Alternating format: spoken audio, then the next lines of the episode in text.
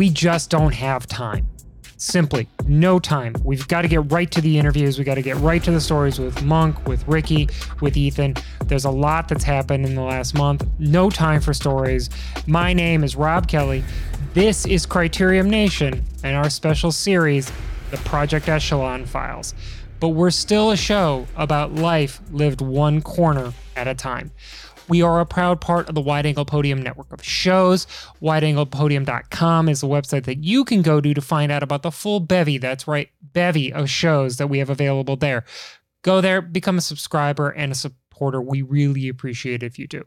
This week, we are brought to you, like we have been for the past couple of months, by our friends at Manscaped. Manscaped.com is your place to go for the best in men's grooming here in the United States and in Canada. They have a new launch that they're going through right now, all about the Ultra Smooth package. Last week I talked about it like I was Barry White. I realize now I will never be Barry White. I do not have that level of bass or baritone in my voice. It is just Rob Kelly here, telling you that if you go to manscaped.com and you look through the options that are available for the ultra smooth package, the crop exfoliator, the crop gel, the crop shaver, these are the things that will help you in your nether regions in that chamois area keep everything just baby smooth. In addition to the ultra smooth package, we have the Boxers 2.0. It's one, two, three, four, five, six different options available in these wonderful boxers. I am wearing them right now as I talk.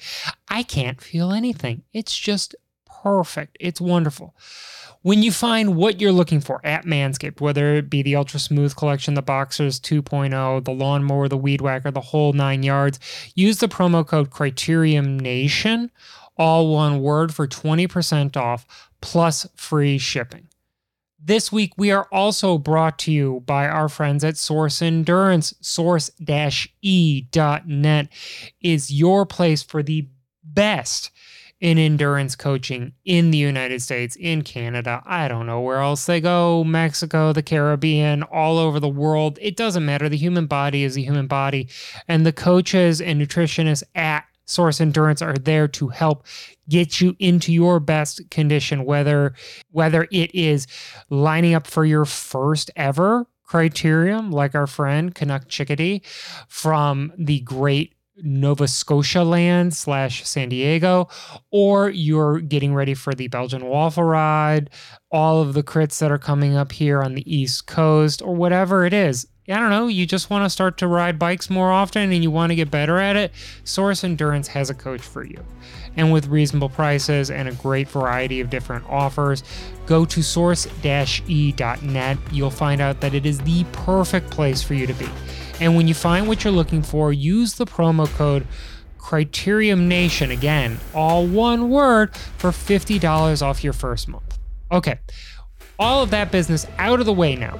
We don't have time for any more. We've got to get right to it with Ricky Arnopol talking about Gila and Redlands. And we're doing that right now.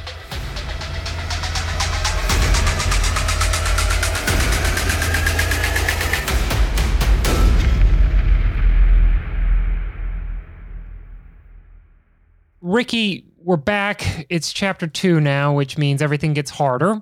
You know, everything gets better as the story moves along. The, the main characters become confronted with challenges. And I know that you've had a fair bit of challenge since we last saw each other in Winston-Salem. But first and foremost, where are you joining us from today? Where in the great United States have you come from?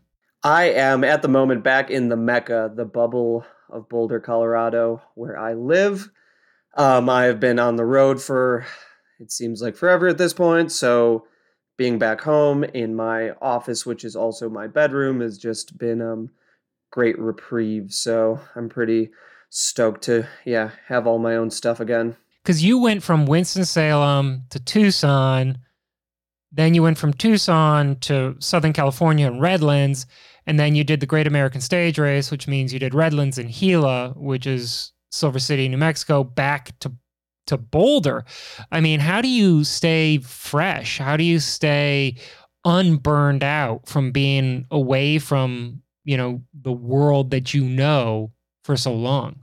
Yeah, you know, it was actually it was guys guess it was Tucson, then Boulder for two days, then team camp, then back to Boulder, then Redlands, then Silver City, within little one day spent in Tucson, and then back to Boulder. So uh, in between, it's the little things that like you can replicate at that you have at home that you can bring on the road. So like number one is I bring my pillow with me everywhere. Like anyone that knows me know I'm I'm very particular about the pillow that I have to sleep with. It's Tempur-Pedic. It's not a knockoff. It's name brand. Like I need it, and it's the one thing that makes me kind of feel like I'm at home. And you know, just like when you're with the boys so much, it's it's awesome, but it also can it can wear on you sometimes. So kind of taking the time to go into your separate corner of the bedroom that you're sharing with six other guys and maybe putting in headphones and watching Netflix or listening to a podcast. Um, kind of things like that. I mean, you're kind of in this moving circus, so the ability to kind of um, be a, uh, an introvert for five minutes per day, like I think, is definitely necessary for mental health. Is this elite bike racing life as glamorous as we all hope it is? I mean, uh, I mean, how many people did we fit in one house at team camp? I think like 15 people, and I shared one of our uh, director's children's bedroom with two other guys. I, I slept with his like dinosaur or Avenger sheets or something like that. You know, Redlands actually is is is kind of is kind of plush. That's not so bad. You know, you get your own bedroom there, but then Silver City, you know, despite a very beautiful mountainous homestay, I shared a room that was like um like maybe a cellar or like a second second kitchen with two other guys on air mattresses. So no. And then if you like think that like oh it must be good in Europe, no, Europe is equally terrible. You go to a hotel that is 300 years old and you're on a bed that is also 300 years old that is a quarter of the size of a normal twin bed. So none of it's glamorous, but um we get massages every day, so that's kind of nice. But the the funny thing is like I joke about it, but having homestays opposed to staying in hotels for which I think is a very American bike racing thing. Like I don't think you get that anywhere else. It's honestly awesome because you get to meet some very cool people, very interesting people sometimes, very odd people sometimes. But um, it's way more fun. It keeps you on your toes. Sometimes they cook you food. Sometimes they don't give you anything. Sometimes the house is an empty house that's being sold on the market in two weeks. But like, I think it's um, it's a bit more fun than being in hotels everywhere. And I think that's like a quintessential American bike racing thing, just traveling from homestay to homestay. You've had a busy March, April, May. You are now like mid 20s as far as the number of race days are concerned for this year. You had some pretty lofty expectations coming into the season. We talked about it at team camp. Finally, Matt Zimmer was no longer going to be in your way. You were going to be able to rise to the top, but uh, you got you got hit with a setback right after team camp. What happened? Yeah. So the the setback and you know, we talked about this a little bit actually started about 10 years ago. The setback was that I never listened to my dentist and I never got my wisdom teeth removed. And I had four wisdom teeth that very much needed to come out that every year I said next year I'll get them out. And here I am at 29 years old and I still had my wisdom teeth and so, two weeks before team camp, one of those wisdom teeth decided to act up. It got infected. They said, You need to get your wisdom tooth removed like as soon as possible. And I'm like, Could I wait till the fall? Like, you don't get it. I've got races to do. And they're like, No, you cannot wait to the fall. Like, this could get bad. And I'm like, oh, okay, this is going to be a whole ordeal at this point. So I had to get my wisdom tooth removed the day after team camp. I scheduled it. I was like, it's not going to be ideal, but heck, who knows? Maybe it, it will be fine. So I flew back actually a day early from team camp. Next day, 7 a.m. in the dentist office. They're like about to, you know, give me anesthesia, and I'm like, hey, can I just like do this with a local, you know, like just some Novocaine? And they're like, no, that's that's not going to work. This is not going to be fun. Little did I know it was an involved kind of procedure, and they had to cut my jawbone to get two of the teeth out. So I was like, holy crap, okay, this was a real uh, thing. And so, you know, I was a bit messed up after that. And, you know, they're like, you should take two weeks off, you know, from physical activity. And I'm like, yeah, okay, like for sure, I'll do that. And so, like two days later, I was back on the bike. It probably wasn't good because I could feel like the blood pulsating in my mouth from like the, yeah, I know. Sorry if you're squeamish. This is not going to be very fun. Um, but yeah, so that was a setback. And that, um, it was really tough, but it, you know, I expected it at least. What I didn't kind of expect is that the recovery from it was like pretty involved. And I thought that I could just kind of hit the ground running. And you know, I was in very good shape at that point, so I wasn't too concerned. But, you know, the training just kind of wasn't what I expected. You know, as cyclists, we're super in tune with our body. We know how we're going to respond, we know how we should feel at all points. And so, you know, when it kind of feels like you're doing 40 watts more than what it's saying and everything kind of feels harder, you start to get concerned. And especially when you're three weeks out from, you know, two of the biggest races in the country and ones that I've personally been targeting, like, it was really tough and it started to weigh on me. And then, you know, it's it's one of those things that doesn't get talked enough in cycling. Uh, you know, it's a stressful sport as it is, and mental health can you know wane a lot throughout the season, just depending on how you're feeling. And at that moment, you know, as someone who suffers from like pretty bad anxiety, sometimes like that anxiety was just picking up day after day after day because I just wasn't able to do these workouts. And I'm just like the whole time, like, it's okay, you know, it'll get better kind of thing. But, you know, that stuff kind of compounds sometimes and you just kind of try to push it aside and keep pedaling. But ultimately, you know, I think my body was just under a ton of stress and adding kind of mental fatigue on top of that got it to a point where I was a week out from Redlands and barely able to do any of the workouts. And like, I'm one of those guys that like, I don't skip workouts. I do workouts exactly as they're written. I never struggle with them. That's just like, I just get done. And so it came to the point, you know, I'm talking with our director, Isaiah, and, you know, we decided like, I need to do something to kind of break this pattern. So I actually, a week out from Redlands, took four days off the bike completely, just didn't even ride. And everyone's like, oh, you know, that must not be a big deal. You're in good shape already. But for anyone that knows, you know, training and how to peak and all this stuff, it's like four days off the bike's almost like a death sentence right before a race. But I think it was something necessary for me to kind of physically and mentally reset. And knowing that I had a big base of fitness, like just going into Redlands a little bit blind to what I'd be able to do, but ultimately like in a better space. So yeah, so I mean, I showed up at Redlands and a little bit of um like a mystery at exactly how I'd respond and how I'd feel. So um yeah, you know, just California one day out from the race, it was kind of a nerve wracking event. Yeah, talk to us about the anxiety Con- I mean, so much of being an elite athlete is confidence the confidence to know that you're going to perform when you need to perform, the confidence that you've got the equipment, the people behind you, all of it. You know, like you know, because you've been on this team since the, the beginning, basically, that the guys are behind you. Eric, the owner, is behind you. Isaiah is behind you. You know, all the guys who are there are behind you. And you probably don't want to let them down. And that just kind of is this internal cycle of like, I'm nervous because it's a race and it's an important race. I'm nervous because I don't know how my body's going to react. And I'm nervous because I don't want to let the guys down. How does that all kind of mesh into your brain when you struggle with anxiety? I mean, it's it's a really hard part, and it it kind of becomes like um, it's cyclical almost in the sense that you're anxious because you're not doing well. You're anxious because you're not performing. You're anxious because you have this big race. You're anxious because you don't want to let people down. And all of that's ultimately making it worse because then I'm probably not performing well because I'm anxious in the first place.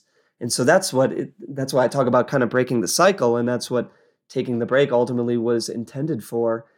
And so it, you know, it's really hard. It's a I think the one thing like you said that I do have is a really good support system in my teammates that are ultimately some of my best friends, um, including Eric. You know, it's hard for him to separate himself as owner and manager and friend all the time, but ultimately, I always know he's going to be supportive of me.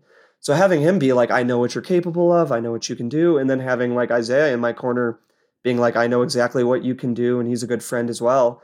And then family, you know, being like, you know, we're behind you no matter what. So having that, it's just like, and then just kind of being like, it's a bike race, which is really hard for bike racers because that's one of the biggest problems of why this sport is so high stress is that I mean the physical toll that it takes is very high and to race at this level that like we put so much of our life into that it becomes this like high stakes thing for some of us.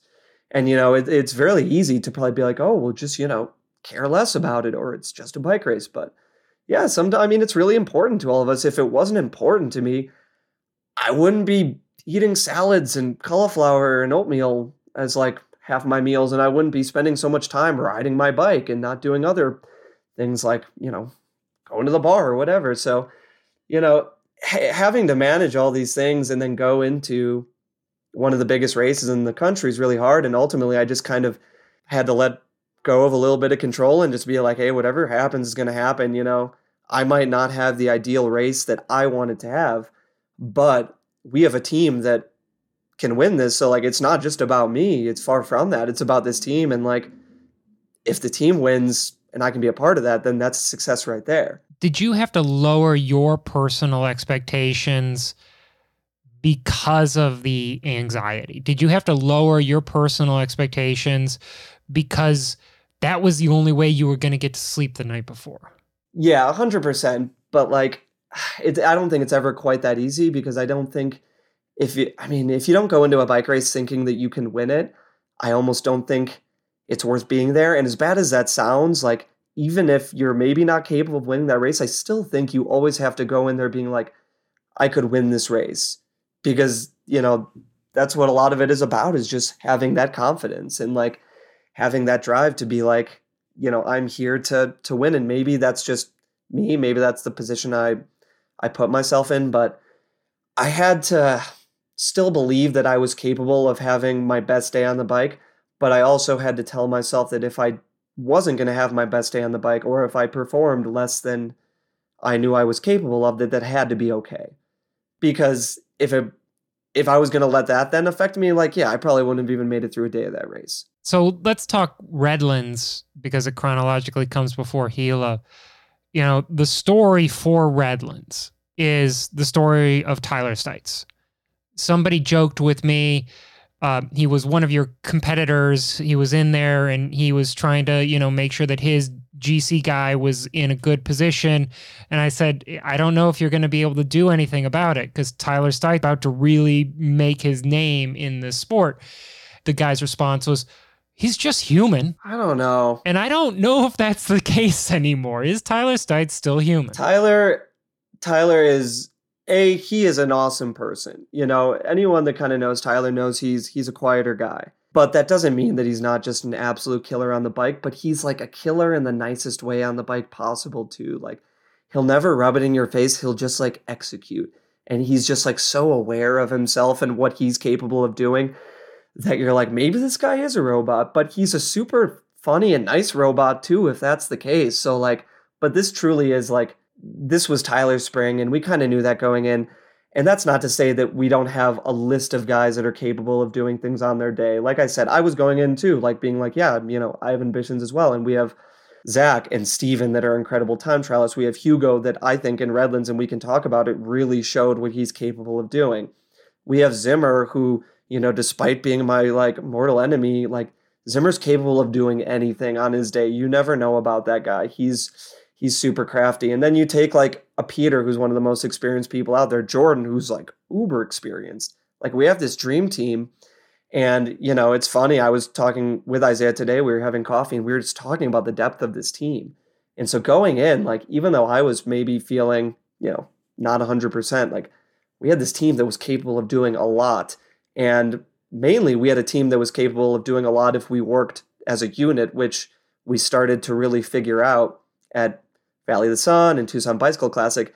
And then like Redlands, it clicked. It just 100% clicked. You know, you look at the the the group of guys, and you brought up Hugo Scala Jr. I want to talk about him because you know everybody on Project Echelon seems to have a nickname. You know, you've got the Tank, uh, you know, Zach Gregg, and you've got the Humble Hammer. I mean, you've got some really great nicknames. Hugo doesn't have a nickname yet, although I think he deserves to have one. I came up with one during team camp because I thought it matched his personality, and I want to float it by you. The sub the submariner, because he is the silent service. He's there, he's right under the surface. We are all grateful that he's there because you never know when he's going to strike. He had had such a quiet year all the way up until Redlands and the crit in Redlands. And then boom, he surfaces, launches his missiles, and he gets a third. And he gets third with Tyler Williams and Alec Cohen coming in first and second. You know, like these aren't just nobodies who are beating him. And Eric Brunner, national champion in cyclocross and BWR, exceptional. He got fourth, and Ryan Jastrab, you know, like talk to us about having Hugo in that mix with the rest of you guys for Redlands. Yeah, Hugo is probably one of the most well rounded guys we have in our team. And I think he really showed what he was capable in a very high stress. Like, I have to start off with the Redlands crit is a very interesting crit. It is not easy. I personally think it's one of the hardest crits. It's very tight, it's very technical. If you don't start that race in the top 20 wheels, like it's just it's not a fun time. And Hugo with the depth that he had showed how good he kind of was in what I think is a very difficult race. And he was exactly where he needed to be when he would be. He was, you know, I, the submarine thing kind of works because there would be like 10 minutes where you wouldn't see him and then he would just shoot out of nowhere and he'd have Tyler on his wheel and they'd get the bonus sprint. And then like the last three laps of that race, which like, you know, Legion did Legion to their credit, they were ridiculously fast. And you were just like locked in place and you those last three turns of that race are just absolute technical messes and he was able to navigate that and it was very impressive. But I mean, like I said, that he played a role the entire race. So that was just one piece of like what he's capable of. That last day, the last day of Redlands was your day, but you sacrificed your capacity, your personal performance for Tyler. You know, because you were up the road that last day. Tyler needed to get up the road. He was down a few points, a few seconds on Xander White from CS Velo. And you know, he needed to get those additional seconds. And, and you were the guy who played that exceptionally critical, exceptionally selfless role. Tell us about how that worked out for you. It was an awesome day to begin with, but it was one of those days where we set out a plan that was a very highly technical plan that, you know, could easily have been messed up, but wound up being executed exactly as we planned it, which was very, it, it, it's crazy to see that plan kind of work. But basically, at the beginning of the day, it was like, we wanted to get me specifically in the break. And Sunset's a race I've done well in before. I know how that course rides and I kind of know what is required of it, but getting in a break is never, you know, the easiest thing in the world. Um, I'm not the strongest person out there, so I can't just, you know, ride away and hope that some people come with me. So, I mean, ultimately, the day started with you do the laps of the crit course and then you climb up to the circuit. And on the first KOM of the circuit is, I think, a three second KOM bonus to whoever gets it. So it's a time bonus.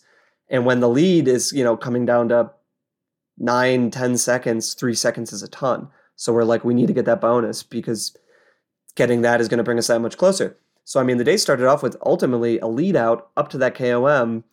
Um, when I, I mean, I I took the guys to about like 50 meters, and then Zimmer launched with Tyler on his wheel we got that and then you know i think everyone knew we were that's what we were going for and we were riding hard enough that no one could really start attacking at that point so the attacks really started flying after that on the next lap i got into the move it was rolling it was rolling really well you know we had two legion guys in it and sam boardman of legion like he flatted kind of soon into the break so it was kind of a bummer so it was just one but we were still working super well together and then you know ultimately i lost track actually of how many it, it it was a hard day. It was hot. I was I wasn't bonked out there, but you know, you're you're in the box a bit. So I hear some we have radios, you know, for Redlands, and I start like hearing crackling over the radio, but they're not great radios, so you can't hear that long of range. And it's like I can hear someone talking. I don't know who's talking. I don't know what they're saying. And all of a sudden I just hear like a yell or like a scream, like, wait for me. And I'm like, oh, I think I know what that is. And then right about that moment, I'm rolling into the feed zone and Isaiah's there. And Isaiah just comes on like stop. You have to wait. Like Tyler's bridging and Xander's not with him, and you have to help him bridge back up to the break. So I literally just came to a stop in the feed zone. And it was funny because, you know, the feed zone, there's like a hundred people there. All the directors are there, all the Swannies are there, and they're all just looking at me as I just come to a stop and the whole and the break just rolls away. And, you know, 20, 25 seconds later, I see Tyler with another two guys on his wheel bridging up to us he gets on the wheel and we just freaking motor. And, you know, after you hit the feed zone, it's pretty much downhill and then kind of a twisty technical descent through a neighborhood. And ultimately, I just, I rode as hard as I could to bridge, you know, 20, 25 second gap, which is a fair bit. And as soon as we got him, like right up to the break, I just completely imploded to the point where I had to paperboy up the climb. It was like right by the base of the climb. So I was just like, it was a nuclear implosion. And I was like, well, like, I'm not going to be able to stay with those guys. And then the next group, which was the ultimately last group on the road, came by with Xander and a couple of uh, other kind of hitters in there. And I tried to even stand that group. And I was like, nope, nope, that is that is it. So I ultimately, I think I rolled in for like 20th that day. But, you know, it meant that Tyler did, he got to the break, which was ultimately the winning move of the day, which is the move I got in. And they stayed away and he won the stage. And like, it was one of those things where, like, holy crap, I can't believe that plan actually worked. And Tyler had the legs that day. Like, you know, no one was going to do it but Tyler. But I do feel like, you know, yeah, despite giving up personal glory, I would sacrifice me winning that stage, even though it's one of the most famous stages in the US, but I would sacrifice myself winning that stage for Tyler to win the GC of that race. It was just, it was a kind of big picture team goal, and we pulled it off. And Tyler didn't win it by a lot. Eh, you know, separating him and Xander White was only like 13 or 14 seconds. It was close. Over 11 hours of bike racing, you are separated by less than 20 seconds. I mean, that's just the way it works. You know, nowadays you just that's just I guess that's just nature of of the bike racing world, and, and, you know you can see that in the Tour de France or the Giro, you know that's about to start or has started already. You know that's not at the top. It's not a lot of separation, and so that's kind of interesting as a segue to what ultimately happens with Gila. You know, when you look at Redlands and you look at Gila, you're looking at two of the biggest stage races in the United States. That's just that's just it right now, and they're back to back.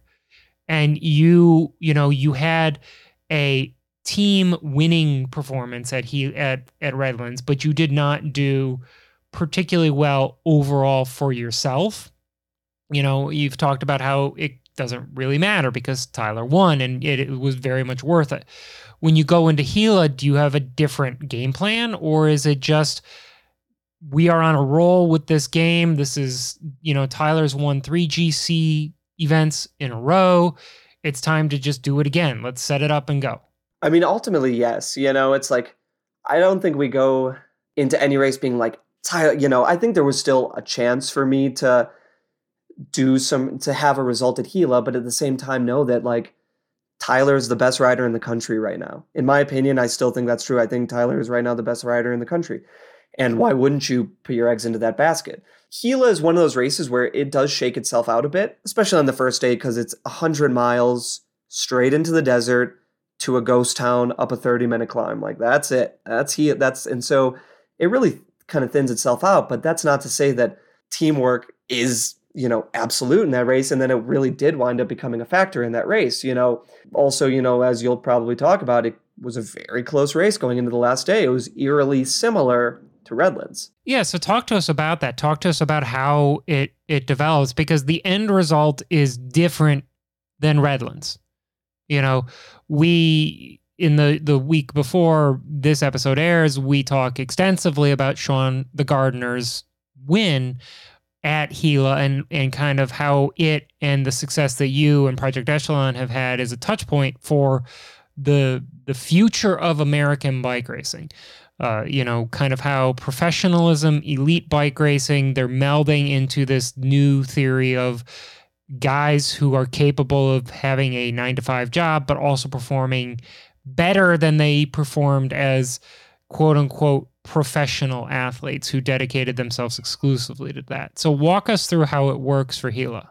So, yeah, so Gila, you know, it's ultimately a lot of the same guys that were doing Redlands, and we swapped in the Humble Hammer, who is like an absolute Gila specialist, which he showed. And then we brought in Will Harden, who this was by far the biggest race he'd ever done. And he was, I think, very nervous going into it and then came out of it like an absolute champ. So we had a few new guys, but ultimately, same core group of dudes. But then, you know, on the flip side, you have half the teams doing Gila didn't do Redlands. So you have this dynamic of, okay, we have, you know, a, a couple of these teams from Mexico, teams from Canada that didn't do Redlands coming into Gila fresh. Like, how is this going to play out? So, first day, you know, like I said, it's a pretty straightforward day. We controlled the entire day. We rode it, you know, and executed on a very high level, ultimately getting to, you know, the Mogollon and Tyler finished seventh and I was 13th on it. I think it, those were both kind of far results from what we wanted, but there were guys on the day that were better. It was a very truthful race up that. It's it's a power to weight kind of battle, and you know you had two guys that in Mateo and Toby that just rode super well. So okay, that's fine, whatever. You know, it's not a ton of time. It was like 30 seconds, which in the grand scheme of Gila, when you look at the last day, is absolutely nothing. You go to day two, a very odd race. It was very hard. Like the Inner Loop day can be easy, but some days it can be hard. This was one of those times when it was hard. It got messy. We got two guys into the break, but they were the two guys we didn't want to get into the break. Jordan and George got in the break, but we wanted me, or at least Tyler, to get into the break. GC guys went up the road. We had to use our own team to bring basically our guys that were in the break back because there were too many GC threats up there. We bring it back right at the last minute, and Tyler wins the sprint. The guy set him up perfectly. So, okay, cool. We got a stage win. Like, this is awesome. Like, okay, what's next day? Time trial. You know, we have a team of guys that are super high level time trialists. We were really unfortunate. We there was a mix up the day before. Zach Gregg ultimately couldn't get a wheel because he had done his job and then was outside the caravan and it was just one of those things where no one had a wheel and so he ultimately was just sitting out there walking with his bike. So it was a that was a that was a tough day and we were like super bummed to miss him, but you go into the TT, George, you know, finally gets the win. He's gotten like podium at that race tons of times and he's never won it finally wins it. Tyler puts in a super good ride. Vogel puts in a super good ride. Will puts in a super good, like everyone put in a really good ride, but Mateo Delsin put in a very good ride and was second on the day and put a little bit more time into Tyler. So we're like, ah, oh, crap. Okay. Like it's still manageable. So then we get to the crit, which was my favorite day of the North American Grand Tour. The the two weeks of racing, the crit was like textbook controlled start to finish, lead out, set up Tyler for the sprint win. It was just like one of those days where everyone was just gelling super well and ultimately like we just kind of again pulled off a plan that was that was perfect. And so then Tyler got two time bonuses in that race and got the stage win. So then we brought that kind of deficit back down. And we're going into the last day. And like I said, it was one of those things where it was eerily similar to Redlands. And yet again, I go up in the break. And we kind of wanted to do the same thing because, you know, the last day of Gila, it's like over 10,000 feet of climbing, multiple Cat 1 climbs. I think you have five categorized, categorized climbs on the day. So it was going to be a hard day no matter what. So me and Will Harden, we go in the break, and ultimately what we're trying to do is the same kind of thing. If Tyler gets to the point where it thins out, we're going to be there to help him out. And it was one of those days where it was just like everyone kind of did what they could and we ultimately got caught at a pretty bad point on the course. Kind of, it was the um, one of the hardest climbs, the Sapillo climb. We got caught right at the base, and when you're on the break all day, and then the group of favorites whittles themselves down, and then they come screaming up a climb, and you like look back, and they're all right there, and you're just like, "What can I do?" And I'm like, I don't actually think I can do anything, but like take my water bottles, and you just try to do whatever you can. And ultimately, it was one of those days that just didn't work out. And I wish it did, like, you know, but at the same time, it's almost one of those kind of reminders that, like, yeah, other teams can beat us. And, you know, it just wasn't our day. And that just happens in cycling. You know, it's happened for me for the past month. Tyler, I honestly think he'd be the first one to say, like, I gave it what I had that day. And, you know, there were just some guys that were better. And that's just bike racing. And I mean, ultimately, like some good things came out of that day. Like Will Harden had a super good day. The team still rode really well. Tyler still won two stages and the sprint jersey. It's like we didn't come away from that race with nothing. I think we were just riding that high from Redlands and just, you know, we thought, you know, we kind of do the same and it was just so similar that we're like, heck yeah, let's just play that same song from last week and like just win it again. But like, ultimately we still had such a great race and you know like you got to tip your hats to CS Vela too. Like Sean, I love Sean. He's a great guy. He was on a ripper that day. Like he gave it like what he had, and he came out on top. And like, like you said, you know, CS Vela is not that different of a program from us. And ultimately, like I hope that that win, like, kind of puts them on an even higher trajectory where like they get more sponsors because of it. Like more money comes into that team. It's like we need more teams like ours to grow the sport here to where it once was. So like, yeah, I mean, I'm I'm happy for them. I wish we would have won it, but you know, it was still a good race.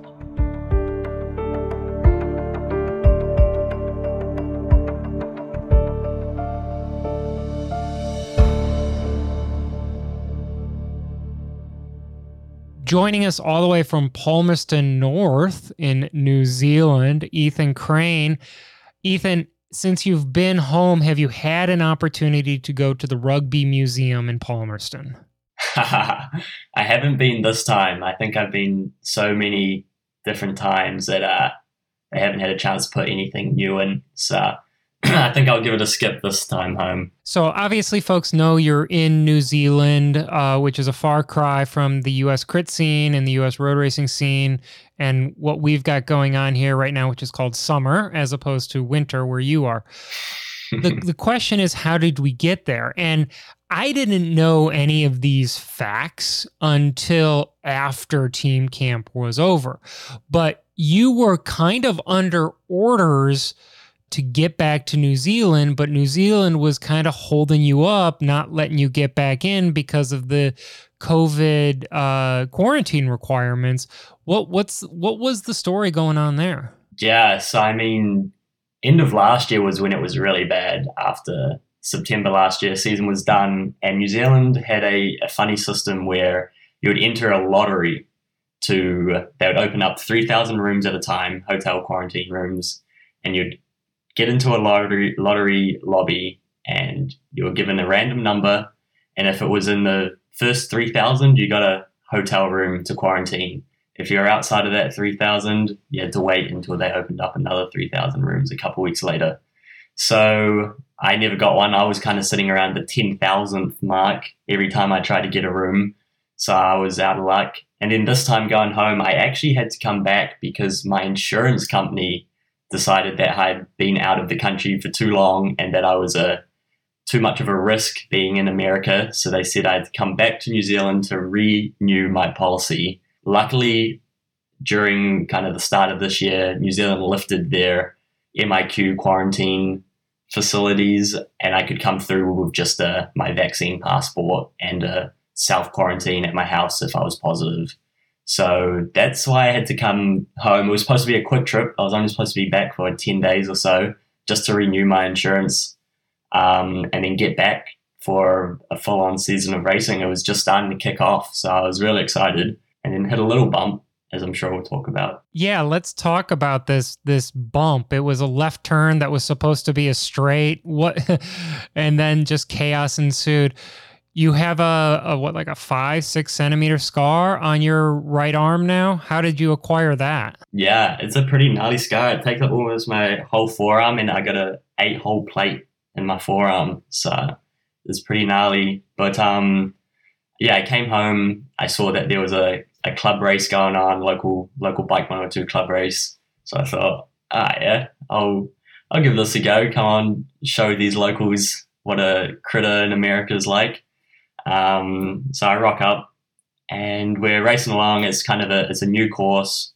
Uh, they'd kind of added on to how they normally run it. And we were ticking along, little pace line, get to an intersection. There's two ways you can go. You can either go straight or you can go left. The race was straight. Um, I'm sitting second wheel as on the inside, just ready to roll through. And he decides to take a left hander right in front of me at 50 something K an hour, just giving me no time to react. And I went flying over his back wheel into the concrete, stuck my hand out as I hit the ground, and just heard a snap in my right arm. So that was that.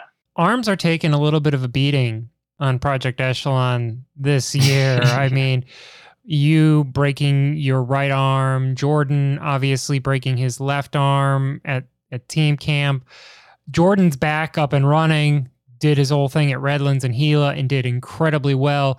Your recovery's been a little bit slower. What's been the story there?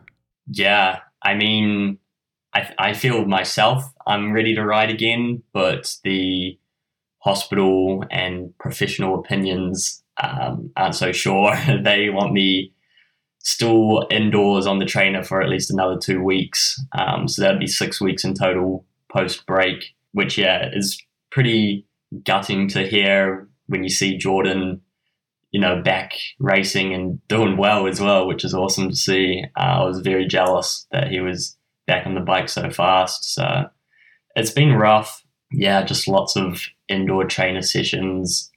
Um, but I'm definitely, I feel myself that I'm ready to go back out, but they want me here for another two weeks just to just to be sure. And I, I mean, I'm not too upset about it because uh, if I were to go back and start racing again and to have another crash and fall on my arm, I'm pretty sure I would cause some pretty big damage to the big plate that's sitting there. So um, I'd rather just get it more healed than it is now um, and go back and have less risk of doing some major damage if I hit the deck again. I can promise you that the 45 year old version of yourself is probably going to really appreciate that because you know that the the one thing that you will hit if you crash is that right arm. And so it's good that you're doing that, but like there's got to be a serious case of FOMO that you are you you're dealing with here because you were supposed to be Monk's guy, his lieutenant at Sunny King. Will Harden went in your place. Now, Will did incredible, but that was supposed to be you. How are you dealing with that? I'm not going to lie, I was pretty upset watching a lot of those races uh, from home with a massive cast going up to my shoulder. I mean, Will did an amazing job. I watched, I've watched the the live streams and he rode like a champ. But yeah, seeing those guys there uh, made me very jealous, and I had a lot of FOMO. Um, it's just super frustrating knowing, you know, where I should be right now and what I'm doing, and how a silly little mistake at a silly little club race can almost put a halt to your whole season, almost end your whole season. I mean, to be honest, I've missed I've missed probably half of my season already. You know, I've probably missed arguably the biggest crit of the year in Athens. Uh, I've missed all of Speed Week. Um, I've missed every stage race in America. I was supposed to go to Joe Martin. So, yeah, I'm pretty gutted. It just kind of feels like you're never going to catch a break with how long it's taking. And it's also frustrating with, you know, Speed Week was much further down the line last year. Everything was kind of midsummer, whereas this year they brought it all spring, early summer races. So if, if they had the same calendar as last year, I would have been fine. But the the way they have the races this year, I've missed out on a lot already. How are you dealing with that? Like sitting there in Palmerston North, you know, at your folks' place, you're you're trying to do the training that you can do. You're trying to get the focus that you can get. How are you maintaining you know, one, focus going forward, and two, as positive an attitude and energy as you can possibly have. A lot of a lot of walking the dogs and going for coffees. Pretty much. I gotta I need I mean I need I need something to fill my day in. I'm lucky enough I live here, we've got some horses and sheep, so I'm out in the paddock sometimes playing with those guys and just something to fill the day up. But yeah, I kinda I'm glad I've got some confidence going in knowing that a lot of the crits I've done before, I know what they're like. It's not my first race at them anymore. I've had a go last year. And it just gives me an opportunity to really be smarter about how I race because I probably won't have the fitness that everyone else has or that I had last year. So it's going to force me to be a lot smarter about how I race. And that just means it kind of encourages some sneakier ways to hide in the wind and just really make sure I'm there at the finish. But you're not missing the whole year. You know, the plan is for you to come back and get back to the United States real quick. I, I know that you had talked about coming back for Rochester, and that was going to be your first reintroduction to the American Criterium Cup. That doesn't look like it's going to happen now, but the good thing about American crit racing is you just wait a week. And so, you know, you you instead of Rochester, you get 100k in 95 degree heat and 100% humidity for armed forces. Tulsa's right after that harlem you know there's a lot of good races. Are you excited to get back? Oh yeah. I can't wait. I'm just itching to start racing again. And that's the good thing is that you know there is racing uh, most weekends from now on you can find a race somewhere in the country so there's a lot lot going on. I haven't. It's still all to play for. Um, I'm gonna come back. I'm gonna be flying. Best buddies don't know what's doesn't gonna know what's hit them when I'm back. So I love I love how you stayed on top of everything that's happening in the United States and you can ID best buddies as as the target team.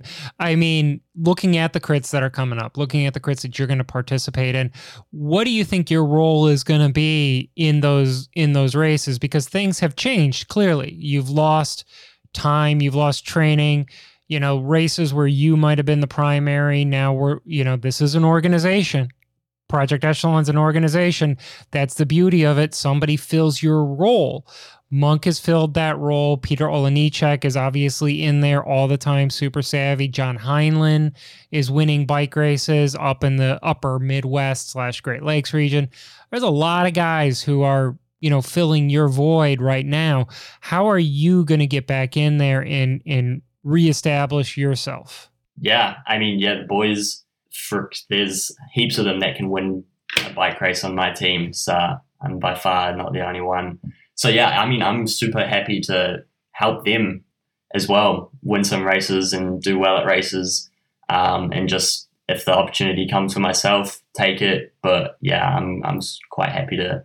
Those guys obviously have a lot more experience than me, and are probably on some better form than I am at the moment as well. So definitely the first few races when I'm back, um, I'd be super happy to play more of a, a team role and just kind of help them out any way I can and just kind of get my my bunch racing nerves back. Obviously, this is this is my first race of the season. Really, Armed Forces will be so. It always takes a couple races to get super comfortable with how everyone else is riding and being able to move up efficiently and stuff like that. So once I get the first few races out of the way, yeah, my the sprint never takes much to come along. You know, a couple sprint sessions and it's probably back to where it was before. So yeah, I'm just super excited to see.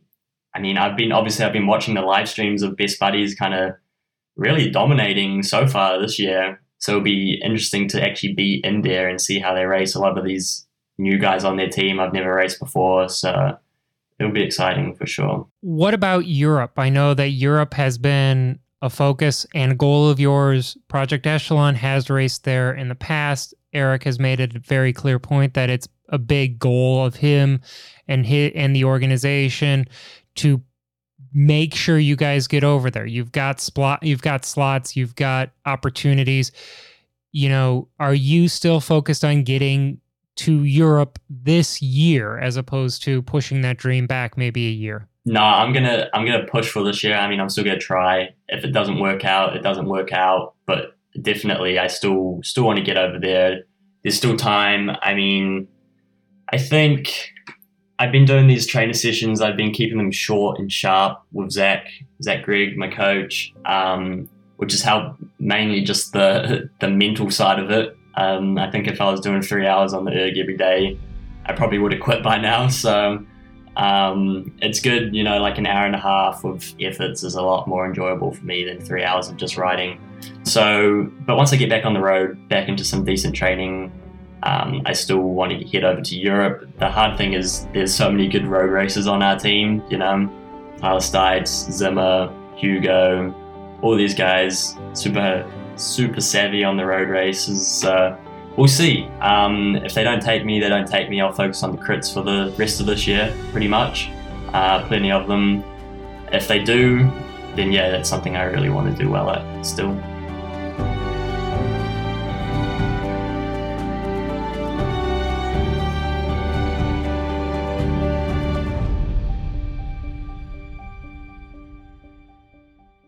Monk, let's set some ambiance here. Let everybody know kind of like the way that the world works. One of the things that I learned about you at team camp is that I cannot walk out of a room where you're in it without sitting down and having a drink with you. That was like our post day like ritual. Every single day we'd have dinner together. We might have some ice cream sheet cake whatever it happens to be for dessert. But then like i'd be getting ready to go back to the room that i was staying in which was in a house across the street. And you'd be like hey rob rob rob sit down. Have a drink with me. Have a drink with me. And i i couldn't not do it like i'm exhausted like seeing like different stars in my eyes from from just getting throttled the whole damn day. But then it was just like you know what? We're to have a drink. So we are having drinks here together. I'm having a bourbon from a distillery out here in washington d.c called district made.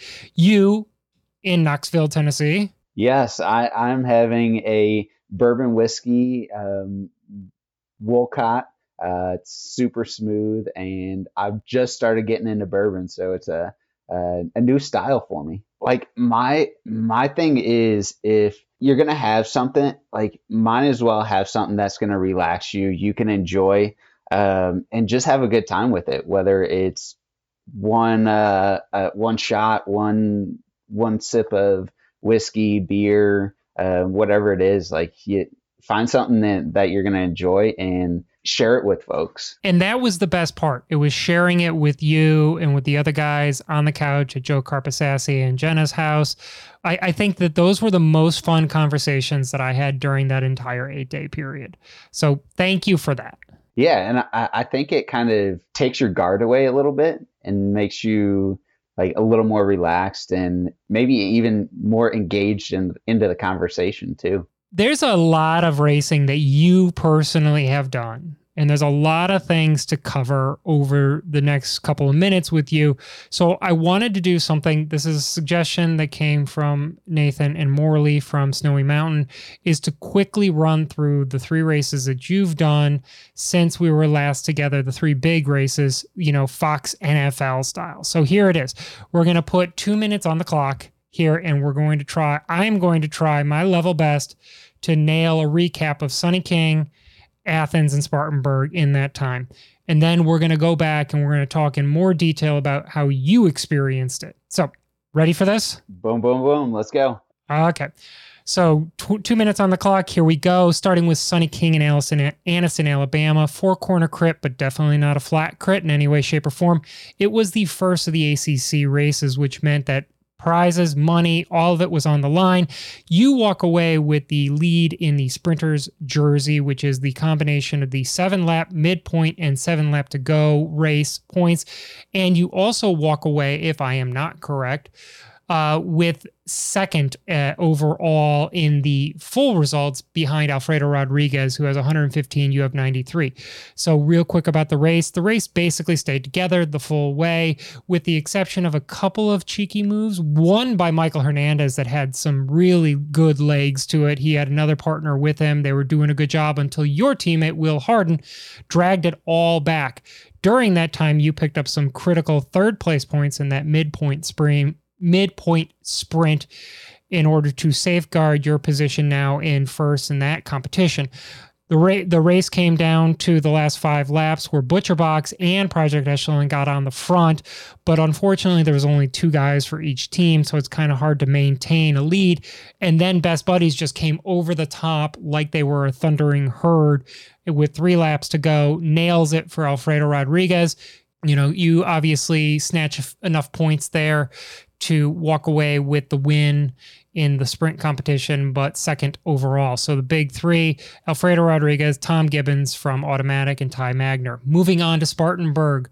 And I've got, whoa, I've run out of time. Spartanburg, four corner crit, super simple. It all stayed together the whole time, except for once where you went off the front with the Miami Blazers, dude. But it was just too short of a race, too quick of a race. Uh, Best Buddies does it again, comes over the top with three laps to go, drives the race from one minute and five second laps to 55 to 53 to ludicrous speed, and nails it again for Alfredo Rodriguez coming away with the win. Then we come to Athens. Athens was a huge, huge event for you. The breakaway in Athens started with drips and drabs. One, two, three guys get off the front, four guys get off the front. You were in that last group of guys that made up the 13 man breakaway. You had the most desperate escape from that group and made that bridge there at the very last second. And like I could see that it was getting real tough for you right there in the end. The break lapped on the field. And so you now you've got 13 randomly spaced out guys who are winning, who are suddenly thrust back into the group and trying to move from uh, the back of the pack to the front of the pack while everybody else is going on. It gets a little crazy down there in the end. And the surprise finish is Brian Gomez from Best Buddies Racing comes away with the win. Ty Magner, the Athens local, gets second place. And then Liam White from Butcherbox finishes in third. You finish fifth, which is a wide angle podium spot. So congratulations. Okay. That was three minutes and nine seconds. I got to work on this. That uh, that was a killer killer recap of it though. You hit pretty much all major marks there. I don't feel like I've got the Terry Bradshaw in me yet. I'm gonna have to practice this more. Like I really rehearsed this on my ride today, but oof. Let's talk about Spartanburg first no secret, Spartanburg, you know, you ended up ninth that day. You were not feeling well. Like you you physically were sick, which, you know, finishing ninth in that race is really hard. I want you to tell us about the Spartanburg course because like it's from my perspective of racing it and watching it, it is not a hard course. But when you get out there with a hundred dudes, suddenly it becomes hard. Tell us about that course. I think myself and a lot of people have a love hate relationship with that course. Um, I cannot figure out if it is because it is very narrow and so fast that it makes it so hard, or guys just like to take risks at, at that course. Um, it seems like there are always some major crashes that happen um, guys that are maybe trying to do that dodgy move of not hitting the brakes to last minute so they can move up a couple spots, whether it's in the middle of the pack, on the outside of the turn, on the inside of the turn, chopping, whatever it is. It just makes it for a super dicey, hard course. Kind of that style of racing is something that I love and hate at the same time. Um, I love being in the middle of a pack where you're kind of rubbing shoulders. Obviously, you're not trying to race sketchy. You're not trying to uh, throw someone into the barriers, but you do have to kind of use your body uh, to hold position because if you don't fight for that position, um, you're moving 20 guys back each lap. So you ha- you really have to fight each lap to stay at the front. So um, I think I have a love hate relationship just because it is a a course where you have to use your body to get around. All of the speed week courses are relatively short in length. I think Spartanburg is less than a kilometer in length because it's 70 minutes and you do 70 laps in 70 minutes, which makes perfect sense. Athens is the same way. Athens is 1K la- uh, laps, so it's 80K, 80 laps really simple. The thing I don't know that you appreciate while watching it on TV or the live stream is that so they've got it's the quintessential Southern sporting event. Let's put it like that. So at Spartanburg, they have the, you know, there are these road pieces of road furniture. So, like where the crosswalks would come out, they would stick out a little bit like the curb does. And so instead of making that part of the course, they just put gates lining up all the way down the course from road island to road island to road island. So it squeeze it makes the appearance of the course being squeezed, especially on the finishing stretch. And then this is where it becomes truly Southern because it reminds me of Ole Miss and football games in the Grove. Everybody has a tent. So they've got these great tents that are spread down the course all the way along the finishing stretch for, you know, like the the local real estate company or for whoever it is who wants to rent out the tent. But that all gives the perception that the road is a ton narrower.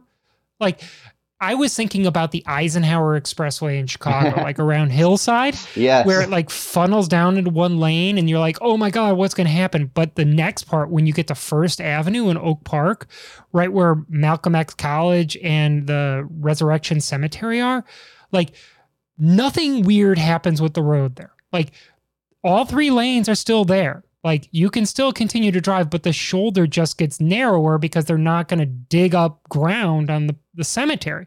But like at First Avenue, every damn day on the Eisenhower, it will be bumper to bumper right there because it's just this perception that the road gets narrower.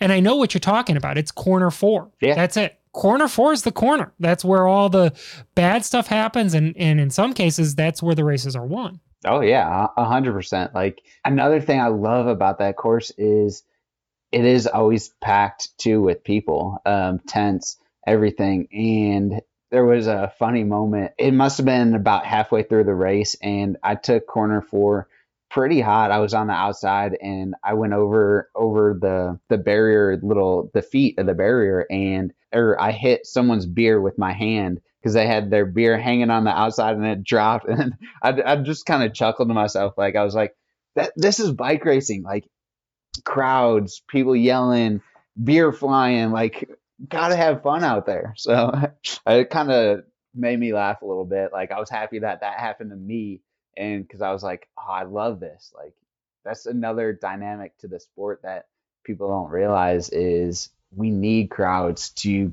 amp us up during the race, and that kind of threw a little fire under my butt while I was racing as well. There was one time you went off the front at that race that I witnessed. So I was in corner one. Corner one's kind of a kind of an interesting corner because it's downhill into a left-hander into a slight uphill. Between corner one and two and three and four are pretty short stretches, but there's an up and a down in both of those. So, you know, it's kind of a critical moment. But with corner one, there's that little cutout on the inside, which is at grade, but it's just a different material. Like it's it's concrete as opposed to like blacktop. And so that's the line that you go through from blacktop to concrete to blacktop. There, you know, there had been a fair number of moves in in the course of that race, like little brief efforts that somebody tried something. But you were following and he was wearing black. There's way too many apparently black kits right now in in our peloton, and especially at night because the race was run at night. It's hard to tell, but I think it was one of the guys from the Miami Blazers. You followed him through that corner, and this. Uh, I am going to paraphrase one of the greatest movies of all time. I don't think it's The Cutting Edge that movie, you know, with DB Sweeney and, and Moira Kelly, where DB Sweeney is a hockey player who goes over to figure skating. I thought it was that at the moment, but now I realize it's more than likely Blades of Glory that I'm going to quote here. I, I was gonna say it's probably Blades of Glory coming on here. you are absolutely beautiful on the bike.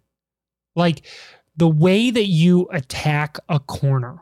And this all clicked for me in an instant, like two weeks ago.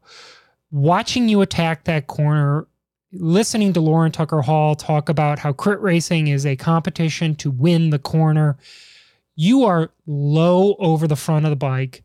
Your center of gravity is forward towards that front axle. Your elbows are bent, pretty strong angle you have all of your momentum going forward. And every time you hit a corner, you attack that corner. And a lot of us use corners as time to catch our breath because we know what's coming on the other side of the corner is an acceleration. You have adopted this approach of saying, I am going to exit this corner faster than anybody else, thereby eliminating the need to accelerate out of the corner. My own coach got on me the other day. He's, I was like, ah, I think I need to lose a little bit of weight, Zach. He's like, nah, just go, just exit the corner faster. it's like losing 10 pounds and you can still have a cheeseburger. I was like, oh my God, my mind is blown.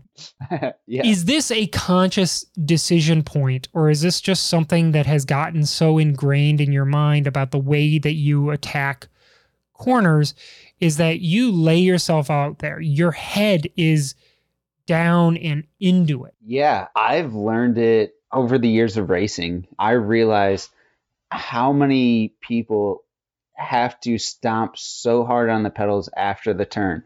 And I kind of developed a style where I might lay uh, half a bike length off uh, the guy in front of me, maybe a little less. Maybe it might just be a couple inches so I can get a better run on the corner. And I might even, in the middle of the corner, start to come around them a little bit if there's guys in front of me. And I, so you, what I like to do is, like you said, arms are bent, hands are tight on the bars. My my hands are, are actually driving into the bars, into the turn. My outer leg is driving into the pedal. Um, I feel like it helps me get a little more traction, um, and it steadies the bike underneath me. So I like to attack into the corner and just get more momentum and it saves so much energy. You do not have to stomp on the pedals. You could wait another five, six seconds while everyone's already stomping on the pedals, getting out of the saddle, um, sprinting back up to speed. You can use that time to take a deep breath. When guys are taking a deep breath before the corner, you can take the deep breath into the corner and out of the corner, which gives you another second or two to catch your breath and you don't have to uh, exert that energy and spike that heart rate out of each corner. And I, I want to know what your feeling is when you're doing it. So, like, there are moments in sport where the spectator knows something big is about to happen. Like, just think of any any major ball sport, for example. You know it. Like, you could be at the most boring baseball game in the world, but you hear that crack of the bat, and you're just like, it, there's a there's a pause before everybody like looks up from their phones and is like, oh my god, this is the big one. This is the big one. It's the same thing with football. Like the short pass that the receiver or the back makes one or two good moves in the open field and the next thing you know it's like 40 50 yards down the field and like everybody in the stands just rises up your your move there in Spartanburg coming through corner 1 attacking that corner was a moment when everybody who was around me who knew what sport what this sport was about was just like oh that's dangerous. As the racer do you know when you're attacking that that is the dangerous move that everybody behind you who's missing out on this they're missing out? Yeah uh they're i feel like everyone kind of realizes it um even the the person that who's doing the attacking. So at that moment it was a hard race. I know specifically for me, I was saving my bullets for um, just one or two moves for the race because honestly, I wasn't feeling 100%. Um, I knew driving down that it was going to be a race where I had to save all the bullets I can.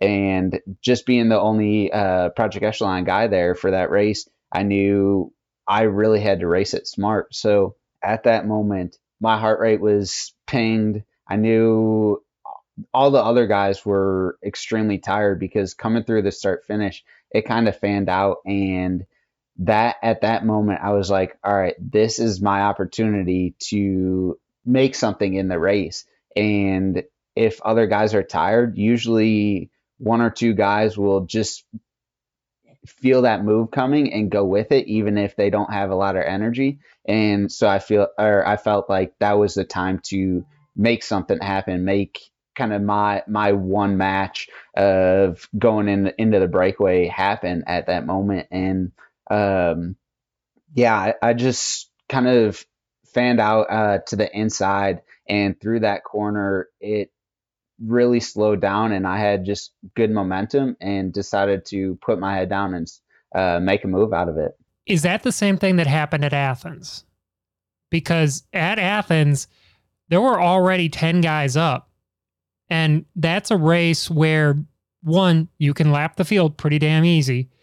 And two, the 10 guys who were up were Legion, Legion, Best Buddies, Best Buddies, Butcher Box, Butcher Box, Tom Gibbons. Like it was a stacked group that was up the field. Yeah, Athens was a bit of a mistake when all those guys went up the road. We, um, I honestly thought we had Evan in there. Uh, being a dark race like that, um, you can't. It's it's hard to tell jerseys. Like nowadays, I feel like there's like six teams that have kind of darker jerseys or a little bit of blue like our jerseys, and um, I was like, oh sweet, Evans up there, we're good. Um, I even went back to talk to um, some of the guys and Peter, and I was like, "Oh, Evans up there, we're good." And they were like, "Yeah, yeah, we're good." And a couple laps later, I was like, "Evans behind me. Um, what do we do now?" And I just, I was like, "All right, we, it's now, now or never." Like, I'm either gonna get to the breakaway or I'm not gonna finish this race. Um, just because I knew we had to do something at that moment. It was getting down.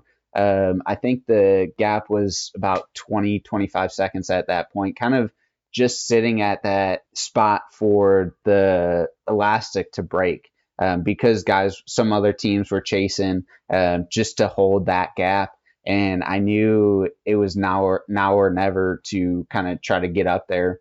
And I made a an initial move, and I got a couple seconds off the field, um, sat on the front for a lap, and I, I at that moment I almost said, "All right, we're racing for 11." And then um, the Texas Roadhouse guy attacked after I kind of started coming back, and I was like, "Well, this is going to be my last ditch effort. Like I'm going to put all all my eggs into this basket." um, for myself, the the team to to get up there to that move and uh, make something happen. And you made the juncture just coming out of corner four. So corner four, for those who don't know, is the corner that leads into the super steep, decently long hill that breaks everybody's will to survive up to the start finish. And you made that juncture right then and there. How deep did you have to go to get there? I I was on the limit of getting dropped. I I had to go hard. I knew, or before that, like before I initially went with a um, Texas Roadhouse guy, I was already kind of pinged a little bit, and I was like, well, all right, we're gonna get up there, and I just need to save any energy I can. And once we finally made it, I, I, think it took us about two laps to finally get up to the move. But uh, once we finally got up there, I I don't know if it was best buddies or s- someone got on the front front and really drove it hard the next two laps, and that's when the uh, elastic kind of snapped and we we started gaining time to lap the field and I I just kind of hung on for the lat or for the next five six laps, just trying to save any energy I could to really recover. Um, I honestly I didn't ever fully recover. I was kind of sitting at threshold the the rest of the time until we caught the field. When you catch the field at Athens, you know the field was diminished in size by that point in time because it's it's been a lot of the race already by the point in time you made that juncture. There was no way that you weren't going to lap. I mean, let's be honest, you know, Legion had too many people in the field left. Best Buddies had too many people in the field left. And, you know, Tom had his entire team. So, like, they were going to drive that until they lapped. How did you figure out where everybody was once you lap the field or is it just get back to the front as quickly as you can so that you can cover everything yeah uh, my my my thought was all right i really don't want to lap because these riders have a full team still in the field so i was like all right well i hope we don't lap but i'm 99.9% sure we are going to lap up and when we finally did all the riders went um, left, right, through the middle, and it was pretty much like, all right, you have to get your ass to the front. It, there was no, all right, let me sit in the field for a second and recover, or sit in the back and um, recover. It was get to the front at, at all costs, and Um, I, it took about a lap and a half to get to the front, and my my thought was I thought really guys were going to just start throwing moves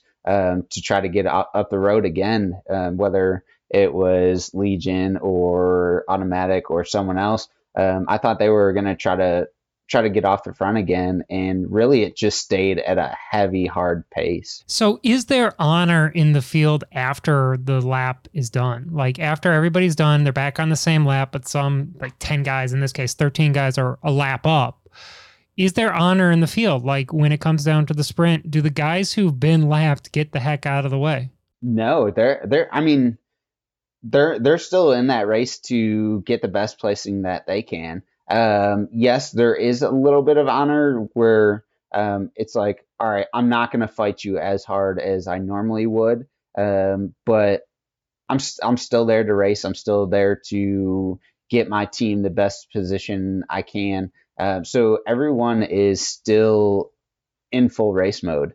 Um, whether they they are racing for first or racing for 15th place, they're they're still in full race mode, and um, yeah, they'll they'll give you a little bit of leeway, but they're they're still out there to do a job. You know, up next weekend is Rochester. It's the second stop in the American Crit Cup.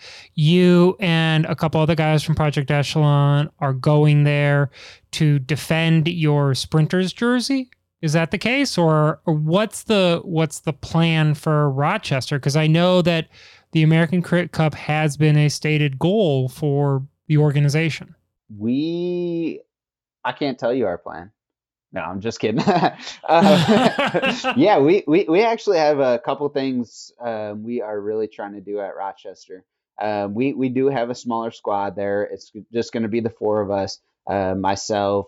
I will be going for the sprinter's jersey, but that is not our main priority. Um, yes, it would be nice to hold on to that competition, keep keep that jersey on the back of our backs.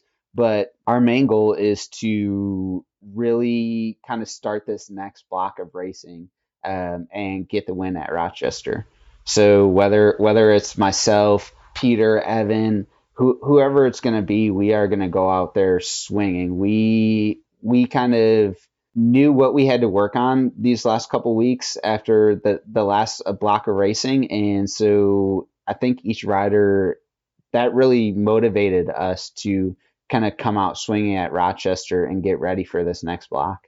It's going to be intense on the shores of the Genesee River there in Monroe County, northwestern uh, New York. I'm trying to go with all the things that I know about Rochester. I used to have to work there quite a bit. And like, if you need advice on a good place to get a beer post race, the dinosaur is legit. It's right there at where the podium presentation is. It's that bar it's a legit location.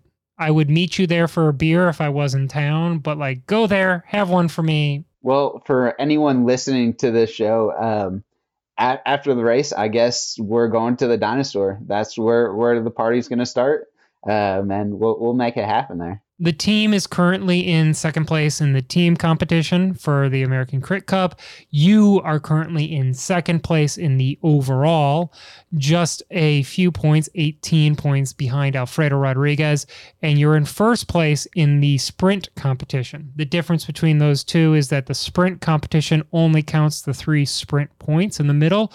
The final one counts all of them plus the finish. So, you know, there's a great opportunity. There's a lot in flux. I know the guys from Best Buddies uh, are targeting Joe Martin, which will be that day. So they may not have that full squad there. So let's see if you can pick up the do we have a name yet for the leader's jersey for the overall? Is that the red-ish jersey? I mean, what is there a name? I I honestly don't think there's a name for the jersey. You want to make one up now? I, I would love it. I was thinking the ombre jersey. Oh, the ombre jersey. Yes.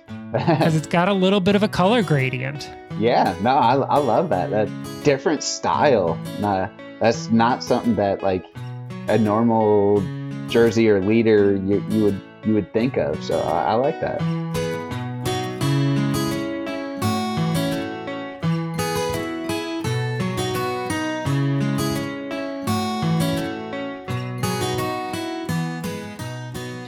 thank you for joining us on another episode of this show. We are a proud part of the Wide Angle Podium network of shows. WideAnglePodium.com for everything about bike racing in the United States and in the world. Good place to go. Today's show was written, produced, and edited by me, Rob Kelly. Next week, we've got a great episode with Danny Morrishead from LA Sweat, where we break down what happened at Wilmington. Until next time, we'll catch you for more stories from our Criterium Nation.